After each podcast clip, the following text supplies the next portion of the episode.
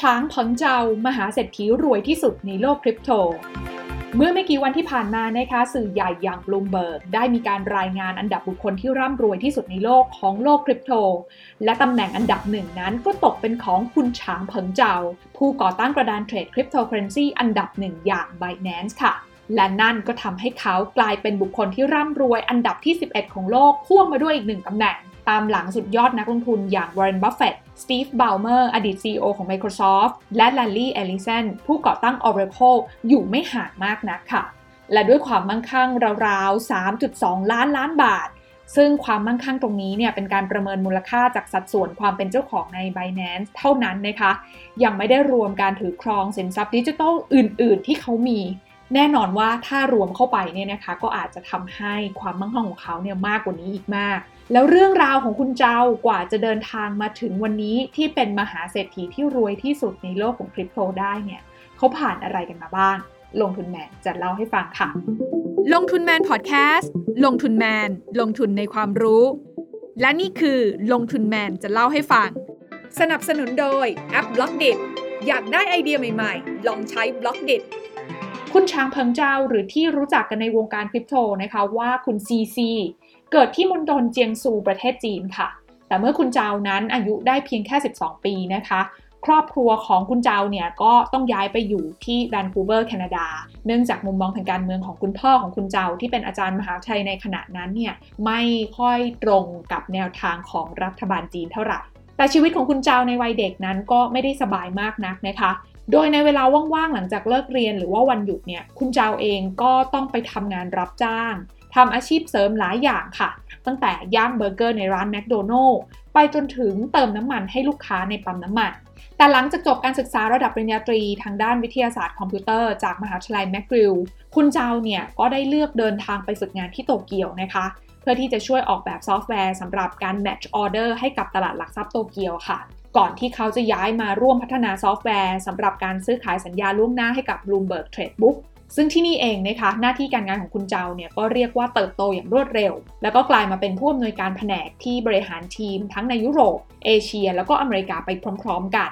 หลังจากที่เขาทำงานไปสักพักหนึ่งเนี่ยนะคะ พอผ่านเวลาไปเนี่ยคุณเจ้าในวัย 27 ปีก็ได้เริ่มมองหาความท้าทายใหม่ๆค่ะ โดยความท้าทายนั้นก็คือการออกมาตั้งบริษัทของตัวเองขึ้นเป็นครั้งแรกซึ่งตอนนั้นเนี่ยเขาตั้งชื่อบริษัทว่า Fusion Systems ตั้งอยู่ที่เมืองเซี่ยงไฮ้ประเทศจีนนะคะ แล้วบริษัทนี้ก็ได้พัฒนาระบบ High Frequency Trading หรือก็คือระบบการซื้อขายความเร็วสูงให้กับโบรกเกอร์ชื่อดังจำนวนมากค่ะ แล้วจุดพลิกผันของคุณเจ้าเนี่ยก็มาถึงในปี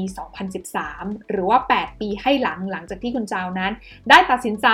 ลาออกจากพนักงานมาตั้งบริษัทของตัวเองนะคะในตอนนั้นเนี่ยเพื่อนของคุณเจ้าเขาได้แนะนำให้เขารู้จักกับบิตคอยค่ะ ตอนนั้นเนี่ยเขากำลังนั่งเล่นไพ่โป๊กเกอร์กับเพื่อนกันอยู่นะคะ แล้วเพื่อนของเขาก็ยังแนะนำด้วยนะคะว่าให้เขาเนี่ยแบ่งทรัพย์สินสัก 10%มาลองลงทุนในบิตคอยดู แต่กลายเป็นว่าในเวลาต่อมาหลังจากที่คุณเจ้าเขาไปทำการศึกษาบิตคอยอย่างจริงจังเนี่ยนะคะ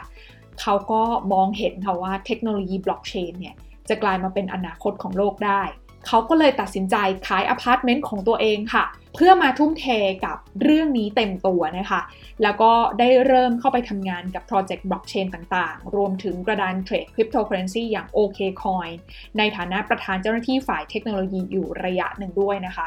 หลังจากที่คุณเจานั้นทำงานอยู่ที่ OKCoin ได้สักพักเนี่ยนะคะ เขาก็ตัดสินใจลาออกมาทำตามความฝันของตัวเองค่ะ นั่นก็คือการสร้าง Binance แพลตฟอร์มซื้อขายคริปโตเคอเรนซีของเขาเองขึ้นมาในปี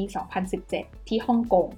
พร้อมๆ กับได้นำเสนอการเทรดรูปแบบใหม่อย่าง Crypto to Crypto Trading ซึ่งก็คือการที่ช่วยให้ผู้ใช้งานเนี่ยสามารถนำเหรียญสกุลคริปโตที่ตัวเองถืออยู่ ไปแลกเปลี่ยนกับเหรียญคริปโตอื่นๆ ได้โดยไม่ต้องผ่าน stable coins นะคะ ตั้งแต่นั้นเป็นต้นมานะคะก็เรียกว่า Binance ได้เติบโตขึ้นแบบก้าวกระโดดมากๆนะคะ โดยภายในระยะเวลาแค่เพียง 6 เดือนเนี่ย Binance ก็ได้กลายเป็นกระดานเทรดคริปโตเคอเรนซีที่มีมูลค่าซื้อขายเป็นอันดับหนึ่งของโลกแซงหน้าทุกแพลตฟอร์ม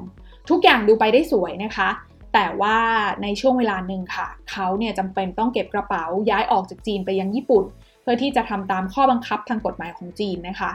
และไม่นานหลังจากนั้นอยู่ญี่ปุ่นไปสักพักก็ต้องย้ายออกจากญี่ปุ่นไปยังไต้หวัน เพราะว่าตัวเขาเองเนี่ยนะคะ ก็พบกับปัญหากับบรรดาหน่วยงานกำกับดูแลท้องถิ่นอีกครั้ง เขาก็เลยเลือกเดินทางต่อไปยังประเทศมอลตาในยุโรปนะคะซึ่งที่นี่เองเขาก็ยังหนีไม่พ้นปัญหาที่ต้องเจอกับหน่วยงานกำกับดูแลท้องถิ่นค่ะ จนปัจจุบันเนี่ยคุณเจ้าก็เลยต้องระหกระเหินอีกครั้ง แล้วก็มาอยู่ที่สิงคโปร์ใกล้ๆบ้านเรานี่เองนะคะ แล้วรู้หรือไม่เขาว่าในปัจจุบันนั้น Binance การเทรดคริปโตเคอเรนซีที่มีการซื้อขายสูงถึง 2.2 ล้านล้านบาทต่อวันนั้นเนี่ยถูกออกแบบให้เป็นบริษัทที่ไม่มีสำนักงานใหญ่เป็นของตัวเองนะคะแต่จะมีทีมงานจำนวนมากกระจายอยู่ทั่วทุกมุมโลก ไม่ต่างอะไรจากแนวคิดการกระจายอำนาจของคริปโตเคอเรนซี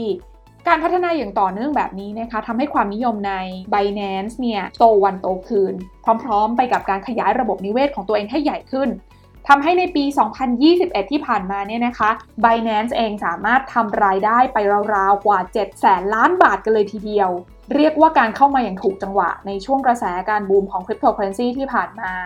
แล้วก็มารวมกับความสามารถแล้วก็วิสัยทัศน์ของคุณเจาและทีมงานเองเนี่ยทำให้ปัจจุบัน Binance กลายเป็นกระดานเทรดคริปโตเคอเรนซีที่ได้รับความนิยมสูงที่สุดในโลกนะคะ และสิ่งนี้นี่เองนะคะที่ได้ทำให้ตัวผู้ก่อตั้งอย่างคุณฉางเผิงเจานั้น กลายเป็นบุคคลที่รวยที่สุดในโลกของคริปโตเคอเรนซีในวันนี้นั่นเองค่ะ